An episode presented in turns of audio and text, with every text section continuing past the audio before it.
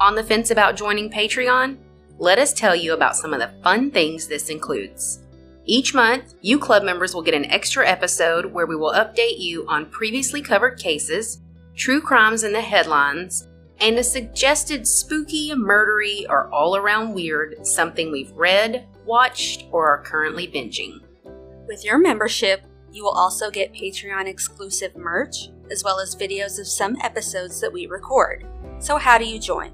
Go to patreon.com slash United States of Murder and select which membership you'd like to join. After joining, we will give you a shout out on an upcoming episode, we'll mail you some stickers, and all of our content will be available to you. Thanks for listening. Thank you. Bye. Bye. This podcast may contain adult language and situations, graphic, gory details, and other not so nice things. Listener discretion is advised.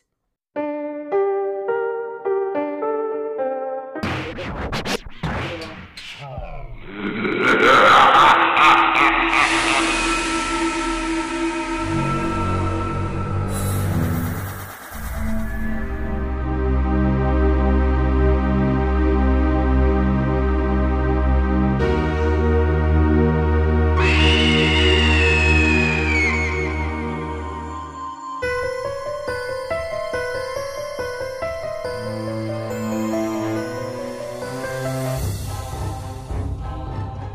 I'm Lacey. And I'm Ashley, and this is United States of Murder. This week is our spooky Halloween episode. So buckle up and join us as we discuss the true stories behind two of the most haunted places in America. Torture is defined as the infliction of severe physical or mental pain and suffering for a purpose such as extracting information, coercing a confession, or inflicting punishment. But sometimes there's a much more sinister reason, something much darker and more disturbing. This is what nightmares are made of. What's that, you ask? Because I can, which is what the monster in my story supposedly told her victims. I'm going to take you way back for this one, almost 200 years to be exact, to New Orleans and a wealthy, sadistic socialite.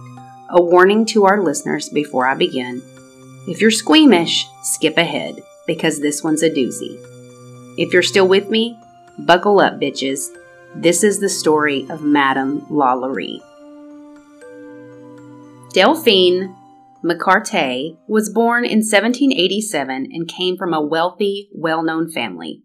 They owned a lot of land and a lot of slaves. Her parents came to New Orleans via France. And when she turned 14, her parents married her off to a Spanish government official who was 34. Lacey's snarling her nose. That's How- not unusual back in those How old days. was she? She was 14. Ugh. He was a widow, and his wife actually died on the journey to America.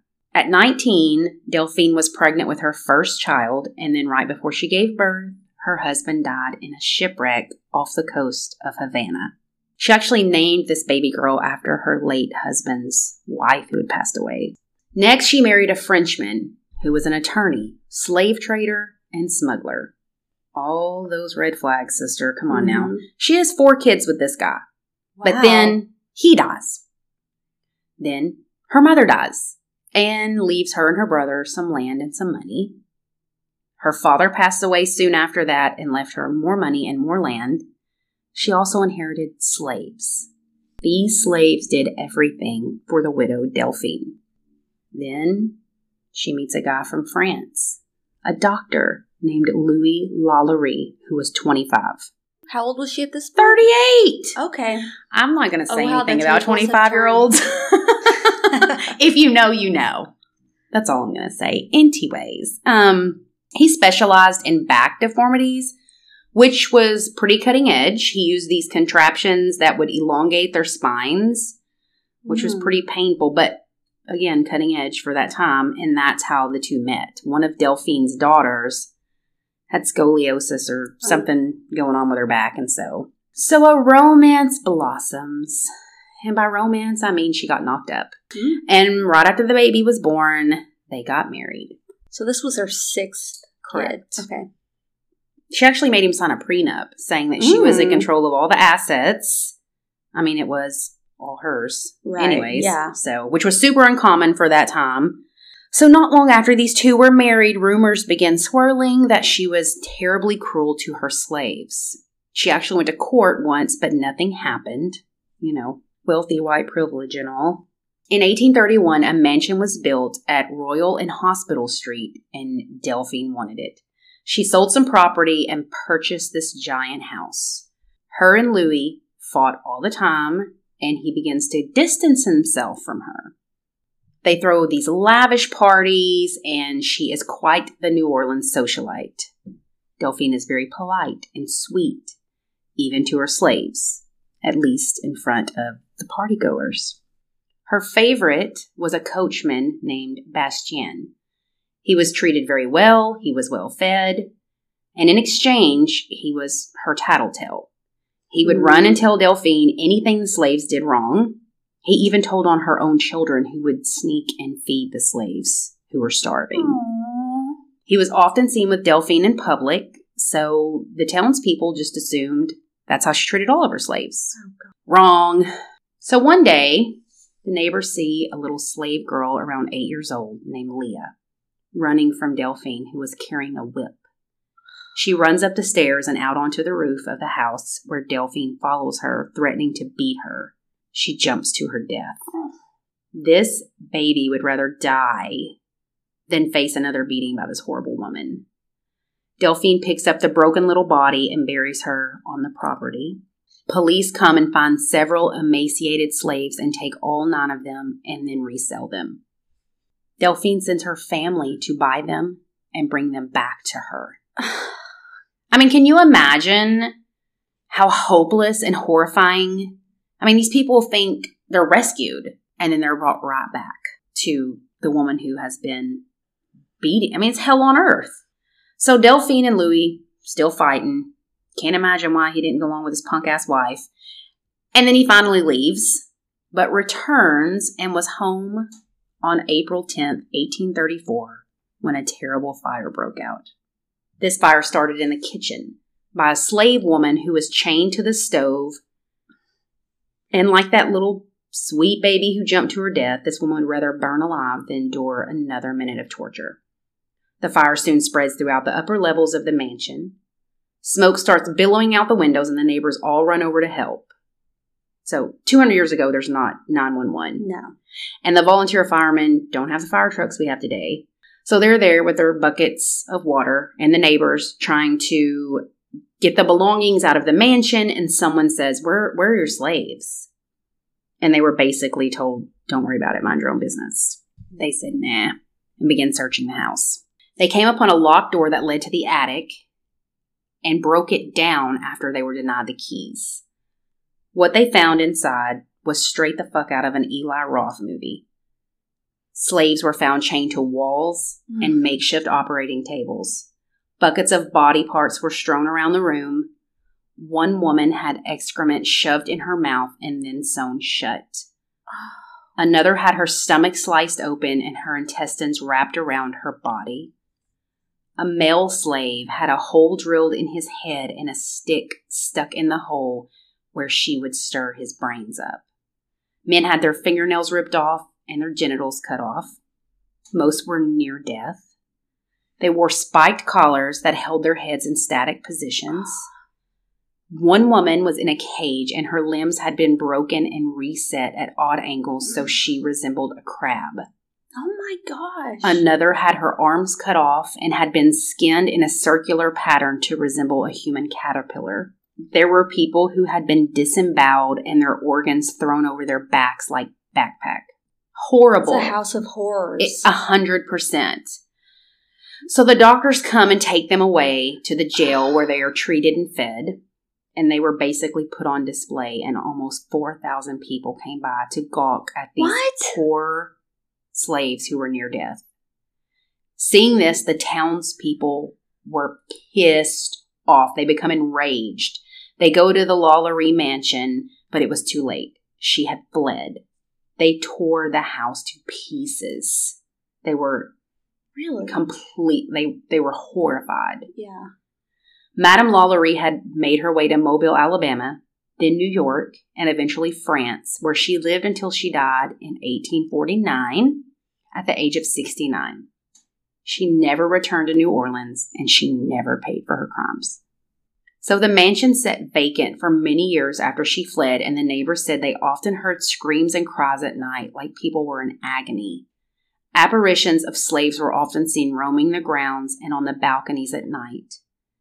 Vagrants would sometimes come and stay in the abandoned house, and people claimed they would just disappear. They would never see them again. In 1837, Charles Caffin bought it, but he only lasted three months. He remodeled it, and that's the house that you see today in New Orleans. He fled the house saying he heard constant cries and screams. Some claim they had been attacked by a black man in chains. He tried to rent the rooms, but they never stayed longer than a couple nights, and then finally he abandoned it altogether and it fell into disarray. In 1888, it was restored again. It has been a library, a high school, and even an all girls school. This is when more ghostly physical assaults began to come to light. The young girls would come up to their teachers with tears running down their face and their sleeves rolled up, showing where their arms had been scratched. The teachers would demand to know who was doing this to them, and they would all say, That woman. These girls weren't old enough to know the whole story, and I'm sure they weren't telling these little girls who were six, seven, and eight what had taken place a hundred years before. I hope not. It was a furniture store at one point, but that didn't last long either. Each night, the owner would lock up, and the next morning, the furniture would be covered in a dark liquid that smelled horrible. He thought someone was coming in and vandalizing, so he stayed one night, and no one came. The next morning, the furniture again was covered in this dark liquid, and he just noped the fuck out and abandoned it. Mm. Other people have lived there from time to time, and there are stories of family pets dying mysteriously inside the house, children claiming to be chased by a woman with a whip, and the screams and groans of people that aren't there, not in the flesh, anyways. The most notable owner of this haunted mansion was Nicolas Cage, who purchased it in 2007 for 3.5 million. He only stayed one night there though. The screams were too much for him and he was gone in 60 seconds. Oh my After Oh this, his luck turned to shit. And in 2009, the house goes into foreclosure. Oh, wait, what? Mhm. Nicolas Cage let it go into foreclosure? For real? He blames the Lalaurie curse. I blame shitty movies like Ghost Rider. yeah, I I, mean, I liked him in Wicker Man, but mm, Wicker Man was the weirdest movie. He has a pyramid tomb in New Orleans. I, I mean, at Mm? least he did at one point, yeah, where he wants to be buried. He's a weird cat, but I dig it. In all seriousness, though, today the house is still there at 1138 Royal Street in the French Quarter. You cannot go inside, but you can go on one of the many walking ghost tours that go by there and soak up some history for yourself. People have claimed to see orbs and photos taken in front or see apparitions in the window. This is one of the most disturbing cases that I've researched, and I find it only fitting to end with a quote from the newspaper that reported this terrible crime. Language is powerless and inadequate to give a proper conception of the horror, so we shall not attempt it, but rather leave it to the reader's imagination to picture what it was. These slaves were property of a demon in the shape of a woman, whom we mentioned at the beginning of this article. They had been confined by her for several months in the situation where they have thus been rescued. They have been kept in existence to prolong their suffering and to make them taste all the most refined cruelty that she could inflict. Awful. She's a monster. She's a mon- like seriously. I mean, being disemboweled is awful, but reading about that baby that's the same age as Max jumping to her death because she didn't want to get whipped again. well, especially if she saw what everyone else upstairs. Well, they knew. Ugh. the woman who was chained to the stove had you know they asked her like why did you start this fire and she was like i know what happens when they go to the attic they never come back and we hear them she didn't know she could just imagine Have you been by her house before? Probably I've been to New Orleans a bunch of times, but I'm just You never drinking hand grenades and trying not to get pregnant. oh, In a well, nutshell. I've been by her house. You know, you can't go inside of it. I think it's a Mm-hmm. private residence Mhm. now. A company out of a company. There's Yeah. an LLC out of Texas that owns it. Mhm. So you can't, they don't do ghost tours, nothing like that, but I've still, you're able to stand out there, look at it, and I've touched it, and, you know, all the See, you heebie things. Mm-mm. Nothing weird happened to me, but You're just of course, it. well, doesn't, nothing works. Will you stop? Something really bad's going to happen to you one day because you keep saying, nothing ever happened. Never get a ghost. But I've also been closer to Halloween, and they had decorations inside. Probably a bad judgment on their part for hanging anything inside the house. That's no. I love New Orleans. I haven't been there since pre-COVID. We used to go I haven't been every year, and I love it so much. It's one of my favorite places. It's just, I don't know, I love it there. Have you ever been to uh, Marie Laveau's grave? You know they have a big I've never been to the graveyard. and you're supposed to leave a like a token of something there. And there's all Mhm. kinds of things, and nobody touches it. Like you think people come steal? Like there's cash laying out. Really, she's the voodoo. She's the voodoo correct? queen. Yes. And if you watched American Horror Story, Mhm. The Coven, Mm-hmm. it has both Marie Laveau and Madame Actually, Lalaurie in enjoyed that season. That's my favorite That's one. my favorite season. So shocker. So, but even in the movie, the or the TV show, the American Horror Story, that the torture that Mm, oh, it's I hate torture. I do too. I don't like it. I do too. Like like Hostel, Saw. Right, I'll, all I Eli Roth. some of those. Yeah, but the torture just really is not my my jam. Mm-mm. Like like the it. extreme gore, I don't. Oh gosh. I like a boogeyman. I like you to have an axe or a chainsaw or a knife or piano wire. Mm-hmm. But you don't want to watch them like I don't want you to s- for three minutes. I don't need you to. Yeah. stir their brains. Yeah. drill a hole. That stuff just I'm I'm squeamish, so I don't like that. So, what do you think? Some people think that she obviously didn't do this on her own. Some people think her husband, who was the doctor, was part of this. Ooh, I never even thought about that. And- he might have. he claims to have nothing to do with it, but some people think that I don't know. it was some kind of weird science experiment because he did mess with backs and bones and stuff. So Yeah. it's not I mean, completely far fetched. That's not too far fetched. Maybe she's just an asshole. But none of this She stuff. definitely sucked. Yeah, she sucked real hard. But none of this stuff happened until after she married him. Her first two, I Hmm. mean, so. And then some people I read thought that maybe she acted this way towards the slaves because she, her dad had a child with one of his slaves. And I guess that was Mm. pretty common back then and also in her family that I know she had several cousins who were biracial and she had a half sister. But then other reports say that she loved her half sister, so it's very Hmm. conflicting. So they they're like, well, that's not what it is because you know when her father passed away, this half sister got money and land, and she was a free. Why is That- crow aggressively cawing at the window Because he's while like, you're telling the he's like, it's it's enough. It's Lacey's Ah, turn. ah. Oh my gosh! But it's just horrible enough that people owned actual human beings, which makes me nauseated. But then to torture them and uh, no, I can't. Mm-mm. It's awful, terrible. she's a despicable person. Like they said in the newspaper, a demon in the shape of a woman. Pretty much. Also played by Kathy Bates, by the way, who See, I love. That's I can only think of Kathy Bates. I know. Her picture, her image just sticks with me. I don't know what the I real. love Kathy Bates. I don't know why she always plays Oh god, misery. This. mm. I have a tangent before I get to my story.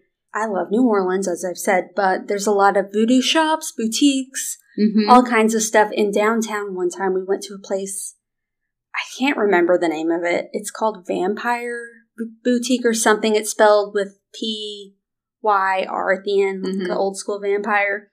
Anyway, so I dragged Sam with me because he's sure he was loving. he does not like spooky stuff. That's why we've never been to the cemeteries, the Museum of Death.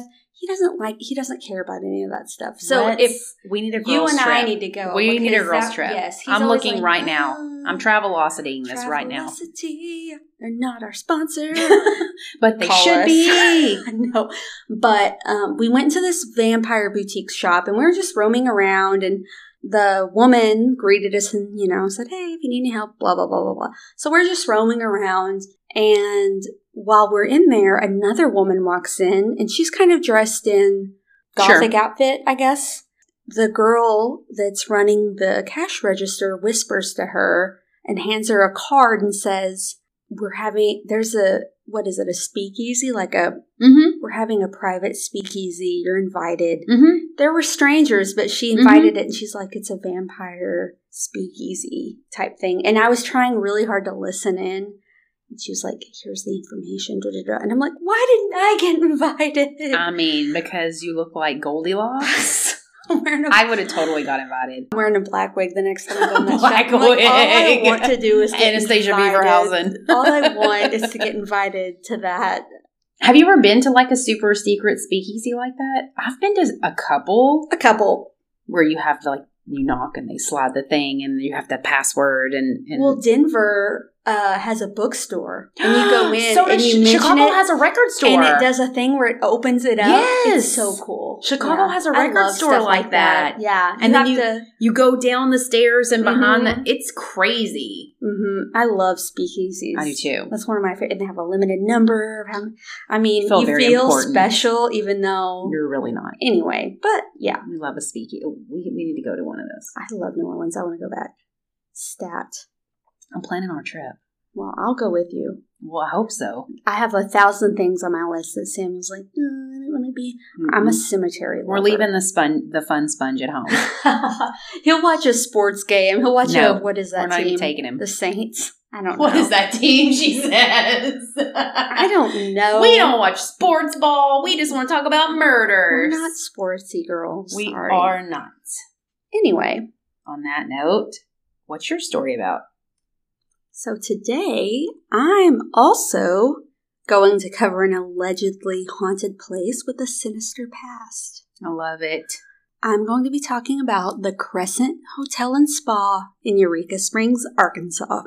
I've been there, but I don't know the story behind it. I wasn't. Do you really attention. not? Again, I was just drinking and trying not to get pregnant. God.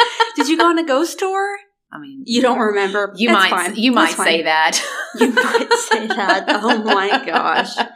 Well, I've been many times too. It's a beautiful hotel. It is very, very cool. it's cool. really nice. I mean, it's a it's a really nice place, and the grounds are really pretty. Eureka Springs is really cool. It's actually one of my favorite small towns in Arkansas. It's quirky, eclectic. I like all the big houses. Yeah, it has an interesting history too. It's considered a Victorian resort village and was originally called the Magic City and later the Stair Step Town. Really? Yeah, because of the mountainous terrain and all of the winding up and down paths of its streets and walkways. Yeah, the roads. Suck. Have you noticed that? The roads suck up there. Well, so all of the streets are winding and the roads have no right angles and there are no traffic lights. I hate driving there. Now that you mention it, I love Eureka Springs, but it's very narrow and it's winding. It's I'm going to give you a little history on the city because that is important to the overall story.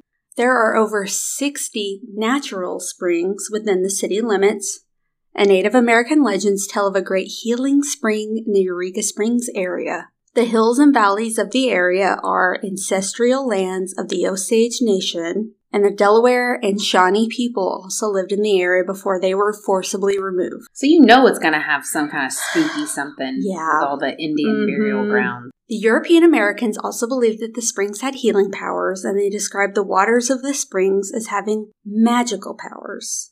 Dr. Alva Jackson was credited in American history with locating the spring, and in 1856 claimed the waters of the Basin Spring had cured his eye ailments. I didn't know for sure what kind of eye ailments he had, but he claimed. We just have like floaters. I don't know. Is It didn't nearsighted? say. I don't, it didn't say. I don't know. So, eh, you know. Dr. Jackson established a hospital in a local cave Nope. during the Civil War and used the waters from the basin spring to treat his patients. Yeah, very strange. So, Weird. in 1879, Judge J.B. Saunders a friend of Jackson, claimed that his crippling disease was cured by the spring waters. Saunders started promoting Eureka Springs to friends and family members across the state, and it created a boomtown. It's like the fountain of youth. Yeah, I don't remember if they have one, but I know even Hot Springs, there's a place in downtown where you can just bring a jug and fill it up. Oh yeah. It's and so tons of people do. Oh yeah, it's always packed of people just filling up their Milk jugs. Mm-hmm. It's a usually Have you ever done that? I haven't. Me either. The Crescent Hotel was built in 1886 as a resort for the rich and famous. Mm. Yeah, during its construction, an Irish stonemason named Michael fell to his death inside the grand building. Well, the resort did not work out, but was reopened in 1908 as a Crescent College and Conservatory for young women. It didn't take long before tragedy would strike again. A young woman fell or was pushed, we don't know for sure, to her death from one of the top story windows. While this institution was closed in 1924, but reopened again in 1930 as a junior college. Didn't last long as this either. It closed in 1934. After that, it was leased as a summer hotel, but got another owner in 1937. In 1937, the Crescent was purchased by Norman G. Baker, who turned it into a hospital and health resort. I don't like that. Do you know about him? No, but anything that they turn into some kind of health resort sounds very. Yeah, it's not good. He was a millionaire inventor and radio personality and called himself a doctor, even though he had absolutely no medical training whatsoever. In fact, he didn't make it past 10th grade. See, this is what I'm talking about. Norman ended up in Arkansas after he had been run out of his home state of Iowa. So let me tell you why.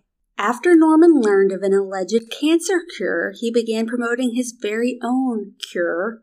I'm using air quotes on the word cure because it was not one. Duh. Yeah. Norman Baker was operating the Baker Institute in Muscatine in April of 1930 and using his radio station as a way of advertising it. His cure for cancer, which was no surprise very expensive, consisted of injections of a mix of corn silk, watermelon seeds, clover, water, and carbolic acid. What? Yeah, and carbolic acid is also known as phenol. It's a powerful poison that can cause organ failure. And during the same time, the Nazis became using this exact same method injections of carbolic acid to euthanize inmates in their concentration camp. So essentially, his quote unquote cure was exactly what the Nazis were using to kill people with. The Journal of American Medical Association published an article accusing Norman Baker of quackery, but Norman Baker, of course, denounced them. He spoke against medically trained doctors any chance he could get. He briefly fled to Mexico and operated a radio station there. His agenda was to promote his alleged cancer cure, and he even operated a hospital in Nuevo Laredo. Other than advertising himself, he played hillbilly style music, and that's actually a genre. Hillbilly style music No. was a real thing from 1922 to 1939. I feel like that's still a thing some people listen to. They changed it to like countries, but it's a specific style. When I heard hillbilly music, I, as an Arkansan, immediately knew what that meant. I'm like, oh, okay, I know exactly what that is. I, I mean, it's not just country western, it's very specific. Anyway, he also loved going on tirades that were anti Semitic and anti Catholic. Oh, that's lovely. He was a weirdo. He also said he was also said to broadcast live while having sex with his mistresses. In summary, his radio station was a grand display of his douchebaggery. See, Jax agrees. Jax agrees. I'd also like to mention that he always dressed in fancy purple and lavender suits and even had a customized purple Franklin Roadster that had bulletproof glass. What? Yeah, he was obsessed with purple. In 1937, he decided to move to Arkansas and purchase the Crescent. The fact that nobody thought to question or his license or his credentials just it blows my mind. I feel like you could get away with anything back then. back then. I mean, anything. truly. In the beginning, he advertised a strict regimen of fresh air, healthy food, and exercise as the basis for his cancer treatment. Mm.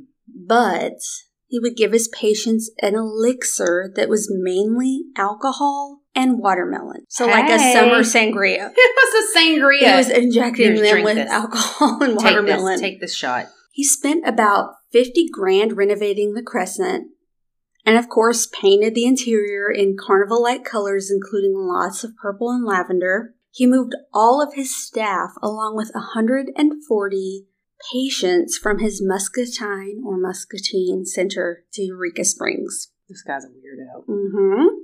So, with his promise to cure cancer and other ailments, of course, people flocked to his hospital, and a lot of these people even signed away their life savings because they thought, you know, this guy knows. It's really sad. Well, and they would do anything Exactly. to. They think they're going to die, so it's Yeah. kind of like, what do I have to lose? Well, it didn't even matter what disease they had. If they had cancer or something else, he would- ingrown toenails. anything, he would give every single patient the exact treatment. Injections with his watermelon elixir four times a day, every day except on Sunday. You know that shit burnt like penicillin. I mean, it's just like acid and watermelon seeds. It's ugh. So, as I'm sure you can imagine, many people died while receiving his treatments. The employees also began noticing unusual things. Soon after it opened, Norman Baker had one entire wing of his hospital soundproofed and sealed off behind a door that was locked from the outside. It was simply labeled as a psychiatric wing but the patients who didn't seem to be getting any better were sent there. Norma Baker also started declaring that patients were cured, even though it was clear to his staff they were in way worse shape than when they checked in. It was later discovered that these patients he sent home usually died within days. Some even died on the train rides home. Rumors started circulating in Eureka Springs that he was conducting experiments on his patients in the basement morgue. It's confirmed that at least 44 patients died at the Baker Cancer Hospital during its 20 month stint. Since they had cancer or other fatal diseases, they didn't give any autopsies and no ind- investigation was conducted into their deaths. So he was pretty much a serial killer that got away with it. He was arrested in 1939 on mail fraud charges. Mail fraud. Yep, postal inspectors alleged that Norman had defrauded his victims out of nearly $4 million, which is close to 78 million in today's money, so that was a big deal. People don't learn that it's like it's like taxes Mhm. and post office shit. That's going to take you down. I mean, look at Al Capone. He did Oh, all those uh-huh. horrible, terrible things, and what did he go to prison for? Tax evasion. Exactly. Don't That's- fuck with the IRS or the USPS. It's like this guy basically killed people, but nope, there's mail fraud. Nope, and- don't you get in somebody else's mailbox, bitches. so in 1940, federal charges were filed against Norman for mail fraud, and he spent four years in prison. That's it. Once he got out of prison, he tried to open up another research center in Iowa. Of course, he was denied, thankfully. Eventually, he gave up trying to open up another center and retired to live on his yacht in Florida. He died in 1958 at the age of 75 from liver cancer. He should have injected himself with watermelon seeds. Right? He hated doctors, so he didn't want medical treatments, so he did go to the Battle Creek Sanitarium. The Crescent Hotel was left ownerless until 1946, and in the spring of 1946, the Crescent Hotel was purchased by John R. Constantine, Herbert E. Shutter, Herbert Byfield, and Dwight Nichols. On March 15, 1967, the hotel was nearly burned to the ground.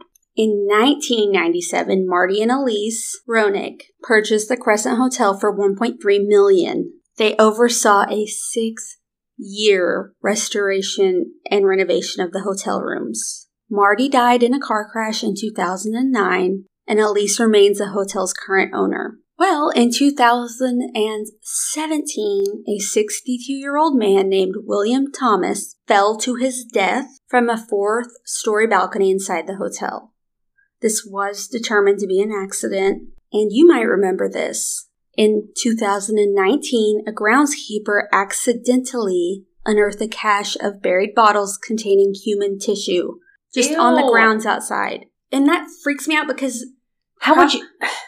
probably around that time, I mean, I've walked around the grounds. I've had Charlie out there in the woods and the trails all around that place prior to 2019, and these are from Norman Baker's time. Anyway, state archaeologists identified them as having been Baker's, and it sparked renewed media attention, of course. Many of the bottles are now prominently displayed in the basement's former morgue, only accessible via one of the many ghost tours that are run out of the Crescent. Have you ever done a ghost tour? I've done my own ghost tour. I didn't pay for it. you did your own. They're so expensive. So you can just roam around and do your own thing. You're just not allowed in the basement unless you're on a ghost tour. So now for some spooky stuff. Several paranormal researchers, including the ghost hunters, have visited the Crescent and claim to have captured paranormal activity there. The cast claimed to see what they described as a full body apparition on their thermal imaging camera. Visitors over the years have reported witnessing strange going ons in the halls and rooms of the Crescent. Room 218, where Michael fell to his death, is supposedly the most haunted. Frequent reports of paranormal sightings, most often including doctors, nurses, and patients of the former hospital, make this one of the most haunted hotels in the United States. When that makes it really expensive. One of the managers also noticed a strange phenomenon during his nightly ghost tour. Multiple guests would get dizzy and grow faint, and some even passed out completely at the same exact tour stop with no reasonable explanation. And when we were at the Fee House in Little Rock, our tour guide told us the same thing. On the balcony, there was a spot where a lot of people seem to get dizzy in the same spot for some reason. Some people have claimed to see children being huddled under the morgue's autopsy table pleading for help. Oh my god! Yeah. There's a reoccurring spot of an employee in and around room 419, which is known as Theodora's room. Theodora was a valued employee under Baker. Guests and employees have reported seeing her outside the entrance of her room, digging through her purse in search of a room key. Theodora is very opinionated, a tour guide said, and isn't afraid to show off. If she likes the guests in her room, she's been known to fold and hang their clothes and organize their spare change by denomination on the dresser. Girl, don't touch my change. if she doesn't, she'll reportedly pack the bags and stack them by the door. I need Theodora in my house. Listen. Just like get out. A tour guide said a four year old who died at the hotel has been heard bouncing a ball down the staircase on the second floor. So there are pretty much countless ghost stories that basically say the same thing. Like I said, I've been there several times and I have personally never had a paranormal experience. In fact, the last time we went there, we were walking down one of the hallways. I can't remember which floor but all of a sudden, I want to say it was the fourth floor, but I could be wrong. One of Samuel's entire legs was hot. And he's like, Man, my leg is really hot all of a sudden. Is it hot over here? So I went and stood where he was, and I didn't feel anything, of course. Mm-mm. He thought it was a coincidence or something, but he has never felt that before, and he's never felt that since. The, so the hypochondriac take that me for what you will. would be like, I have a blood clot. well, it was. I he- have a He said it was almost like he walked by like a fire, and it was like warming him. You know what I mean? oh yeah, okay. like he felt Ugh, really, no. really Mm-mm. warm on, and it was his leg closest to the wall. Mm-mm. And I went over there. I'm like, I don't feel it, and of course, I wasn't annoyed because nothing spooky ever happens to me. Something really fucking terrifying is going to happen to you because you keep I don't on think so. putting it in the universe. And I really wish you would stop. I've been told I'm too desperate, and it won't happen. I've too have been told I'm too desperate and it won't happen. Different situation. I've actually been to in Eureka Springs. They have an intrigue theater in an old church where they do a uh, what's it called, an illusionist and an Oh, very cool. psychic thing. But I debunked them very quickly, and I was like, I won't call them out. No, it was Obvious. bogus. It was obvious. I'm like, mm, y'all. Well, not to interrupt your story, but do you want to know what happened to me when I stayed the night there? Yes, please. So I had met a friend up there and we went out, da da da da because they have cool bars in Eureka Springs. Mm-hmm. And so we checked the room, went to bed, and in the middle of the night, it felt like somebody grabbed my foot and jerked my leg. I promise For you. real? For real. Straight face right now. It like it woke me up. It it felt like if you were asleep in bed and I came up and grabbed your foot and just jerked your leg as hard as I could. Like it jarred me awake. And so I like punched them, like gave them a, a big frog in their back because I was like, why did you just do that? They were sound asleep. And like I sat up in bed and like turned on all the lights and was like, no, seriously. It felt like somebody just snatched my leg. Like Do you remember for- what floor you were on? um, No, I don't remember. We were down the hall from the room that was supposedly the little boy, maybe. The little boy is supposed to have been in this room, or in like the dresser drawers, that Oh, open and shut. But we were right down the hall. We had a plaque on the outside of our door Ooh. that said so and so and so and so, like a man and a woman's name. Oh, But I don't think it was one of the like haunted. Yeah. Well, that's interesting. It was not. You and I need to go back and stay a night in room 418. Very pretty. And their brunch is good and their Bloody Mary is fantastic. It's pet friendly, and there are even resident cats. Did you see the cats? I did see very Oh my gosh. all the little kitties that they were very cute. So I've only seen Jasper, but he's a gorgeous, fluffy tuxedo cat, and he was chilling on a Victorian couch near the fireplace. Upstairs, though, they have really good pizza, really good drinks. They're Their drinks are super strong. they are, and they are Not had mad about it. They had one that was some type. It was based on Norman Baker, but it was some watermelon elixir. It was like a watermelon sangria, basically. But anyway, in the winter they have an ice skating rink outside. I've never done Shut that. up, really? Yeah, they do. hmm That's cool. It looks really neat. Something in me thinks ghosts don't come out around Christmas time. I'm like, No, it listen. only has to be fall. Well, That's the only time they come out. I've been to the Stanley during Christmas time, and I didn't s- experience anything, but it was still creepy in a like, beautiful way. It's hard to explain. There's a ton of info out there. I got a lot of it from a great Medium article written by Delani Bartlett, Atlas Obscura, Historic Hotels, and more, which I'll add all of this in our show notes. And if you've ever had a haunted hotel experience, or just a haunted experience, anything spooky, haunty, whatever, email us at unitedstatesofmurder at gmail.com. We want to know about it. We really do. We say that every episode, and I feel like we only get like three people. Come on, people. But we love those three we love those people. three people a hundred and fifty percent. Yeah, it's, I mean, I've never had anything creepy, but I've been to a lot of places. I've been to this hotel, I've been to the Stanley, I've been to the Eastern State Penitentiary. You're gonna keep on at something uh, I've been to the Driskill Hotel in Texas. Nothing creepy, but they had the best bacon wrapped dates with blue cheese. It wasn't scary, but it was delicious. Not scary, but delicious. yes. We went on a ghost tour God. a couple of weeks ago. It was at the Fee House in here in Little Rock, and it was with Arkansas X Files. They were a couple girls, women, Mhm. and they were very cool. Our tour guide was named Tara. I'm glad you remember that because I was like, oh shit. No, she was really cool. And while we were outside taking a break, she told us that so she grew up in California and The Exactly night stalker came She- into her house. before the Night Stalker was caught, the Night Stalker went broke into her house and she Her sister pulled her under the bed. yes. And she was telling it was the same city. I mean, Same time frame. up, yeah, time everything. frame. That was so weird because we just went outside and we're like, "Oh yeah, we hosted a true crime podcast," and then she's like, "Oh, Oh, I let me tell you what happened. And we're I was not at all expecting well, no, in Arkansas, you don't think someone has a story about Richard Ramirez. um no. that was really freaky. She told us about that, and I got scared and had to leave. Ashley was freaking out. I first of all, I just walked I just left.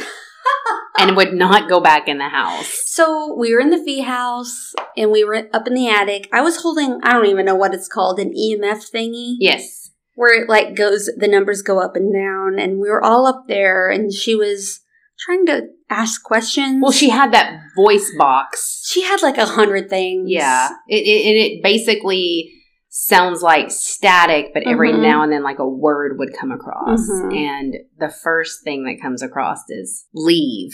And I'm like, okay, I'm going to go. And Lacey's like, no, don't leave. There's nothing going to happen. And um, So pits are sweating. My Oh, armpits I are was soaked. actually I'm surprised. about to have a panic attack. I just okay, but you don't believe in demons. I do very much. It's the Catholic in me. I don't blame you. No, I, I, res- I respect. and so respect she that. had told us previously the night that night that there was a dark entity that had been seen in the Mhm. attic or had been known to be in the attic or some shit. Enough for me to be like, mm. so like he's like, no, don't leave me. Thunder nuts over here, and I'm like, eek. So then, then it says like a few little other words, and then it says run. See, I didn't hear run. I couldn't hear anything over my heart pounding. That okay, there was a, a teenage girl there that kept assuming that she knew what they were saying. She's like, "It's saying leave, run," and I'm like, "It's saying Lacey, stay. I have something to tell you." It's like, let's stop assuming things. No, it's as soon as somebody said, "Oh, it says run," I'm like, "Okay, I'm gonna go." And then as I'm walking, because I have to walk down the attic stairs through Y'all, the this house floor. was pitch black. no electricity, down the stairs, through the third floor or the second floor to the stairs, down to the first, and I'm all alone, and then there's no lights besides myself, and then I'm Mhm. thinking. What have I done? Oh now there's gosh. no one, and then I have to go outside and just wait. And Lacey is a terrible partner because she never came out to check Well, on me until well, okay. until it was over. I and wanted then- to be up there by myself. Well, and then I got outside and was like, something could get me. Some booger could come get me right now, and no one. I almost got in my car and locked the door. oh my gosh. I I noped the fuck out. I was like, mm, nope. mm-mm. So I still had that device that she let me hold. So I was just kind of holding it to the side, like, okay, I'm going to do this. So I was up there by myself completely. No fucking Was way. excited about that. No. Like, finally, these teenagers. I love teenagers, And Ashley. But they're gone. they're not like screaming. So I was up there and I turned on my my phone because I am a skeptic, but I'm I'm open. So I had on my uh, video recorder and I was like, you know, hey, I'm Lacey, and if you want to say something, give me. I was doing all my She's things. that girl I'm that girl. in the movies. I'm that girl in the movies. It was pitch black. So it's supposed to be on zero if nothing's happening. And it would Mhm. go up all the way to five. So I'm like, talk to me. Give me a sign you're here. Blah, blah, blah. Nothing ever did. Nothing ever did. I took a bunch of pictures. I didn't see anything, feel anything, or hear anything. I'm not saying nothing happens in that house, but I did not have an experience. Well, all I had to hear was it said Oh run, and I'm like, I'm not going to be a statistic. Oh, I'm not going to be the oh. girl in the movies that's like, let's run and hide in the It was barn. fun. And, okay, and in my defense, when I left, we'd already been there like two hours. Yeah, it was We had been there a long. long, It was a long time. We had done a. I was eating Skittles, Funyuns. She I mean, had I all the just- snacks. I'm having nervous breakdown. I was just having a nervous breakdown, and I'm like, Ooh, Lacey's got popcorn Funyuns. crumbs on her chest. She's just does not care. I'm Funyuns in the attic. Oh yeah, yeah, exactly. We but it was cool that we got to go through all the different rooms and use the EMF and the voice thing. She had so many gadgets. she had a lot of gadgets. I it was very cool. She had at least like 10 things. I don't know a name of any of them. I highly recommend a paranormal investigation. It was really fun. It was very cool. Regardless if I didn't feel a certain thing or whatever, I'm glad I did it. It was, I would recommend it. It was interesting. Mm, Same, and it's marked off our bucket list. It's marked off our bucket list. What's next? What's our weird shit we're gonna do next? We Mhm. we did a ghost hunt. Now what? Okay, well, I want those little tongs she had. What are those called? I don't know. Sticks. They're just like what metal sticks, and she was asking questions, and they were they? cross. Dowsing rods. That's what Is that were what they were? I'm like, let me hold those. Lacey's like whispering, she's over.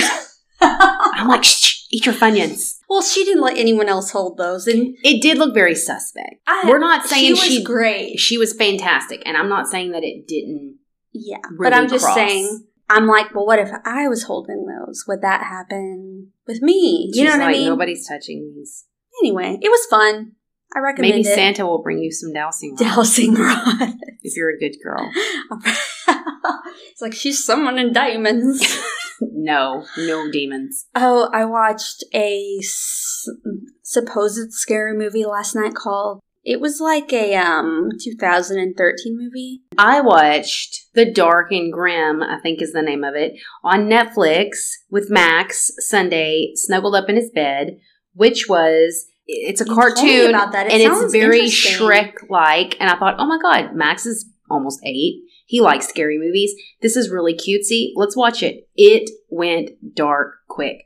little girl cuts her finger off. Hansel and Gretel. Gretel cuts her finger off. Uses blood's everywhere. She's trying to Gretel's unlock the door up. with her finger bone. I mean, it just.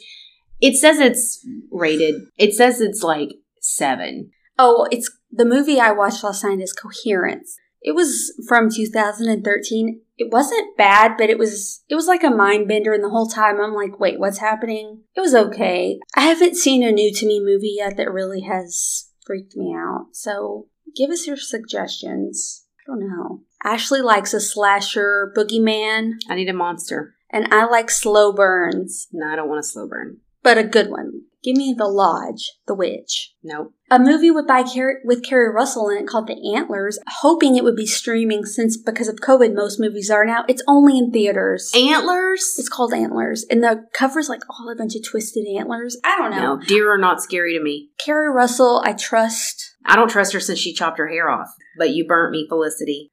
If you have anything spooky, just let us know. We want to hear it. So we have received our very first. I don't even know what to call it. Our first Fan mail. Fan mail, I guess. Yeah. So Katie B from Wisconsin mailed us a beautiful Halloween card, and she included two colorings her, kids, made. colored these two, and I, so sweet. as a mother, know how Yes, precious I love that that.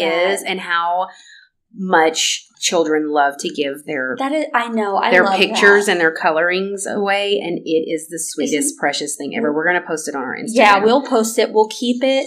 Thank you so much, Katie. Tell your kiddos thank you. The the card is Emma so and cute. Austin want to share some of their art with both of you. Precious. Thank you, Emma. And Thank you, Emma and Austin. Austin. So sweet. So I was, sweet. That was such a cool surprise. Very cool. We appreciate it so much. We do. We really do. We have two episodes now for patrons only on our Patreon at patreon.com slash United States of Murder. And I've been good at once I edit them, I upload them early for our patrons. Like at least a day early. Sometimes it won't always be early because sometimes stuff happens and I can't get it up until Sunday night. It's ad free. It's early. You get extra stuff on there. We've been sending out stickers and stuff, so thank you so much to all of our patrons. We are close to the end of our um, 13 Five. Days of Halloween giveaway. Oh, I thought you meant our season. I'm like, we only have five We're close to days left. We only have, okay, do we really? Is it just five? It's just five. Delaware is next week. we have Delaware, Wyoming, Oklahoma, New Hampshire. New Hampshire, Rhode Island? West Virginia. It was, so six. We have Rhode Island too. Shit. We haven't done Rhode Island. six. We have six. If any of you have any interesting lesser known case suggestions for these states, please DM us. I was looking today, and I think it's going to be tough. Some states are harder than others. Some states are harder than because others. we're not wanting to cover the like the Girl Scout murders, for example, of Oklahoma. That's it's terrible, but it's been done a lot. We want something lesser known. Did your neighbor cut her husband's head off and then bury his body in the backyard? We want to hear about it. Oh man. Did your grandma? We have been getting some really cool emails though, I will say. And I've been I've made an Excel list now. I've been adding them. We haven't gotten any for those states, but we have for other states. So we thank I you for your it. suggestions. Yes. Those mean a lot to us. Thank you for all the really nice reviews. Uh, we don't know why, but Apple ratings and reviews help us get noticed in the algorithms and they really help us out a lot. So thank you very much for your kind words. We appreciate those. And if you're not already, follow us on Instagram at United States of Murder and on Facebook and Twitter at US of M Podcast. We have just a few more days left of our giveaway. Mm-hmm. And s- just go to our Instagram or Facebook, check those out. It's basic stuff like like, tag, share. If you've ever done a giveaway, you get the gist. It's Mhm. easy. But we have some fun goodies on there because we love Halloween. Anyway, anything else? Lacey's having a Halloween party, so stay tuned for those photos. We'll see what those costumes look like. All right. Bye. Bye.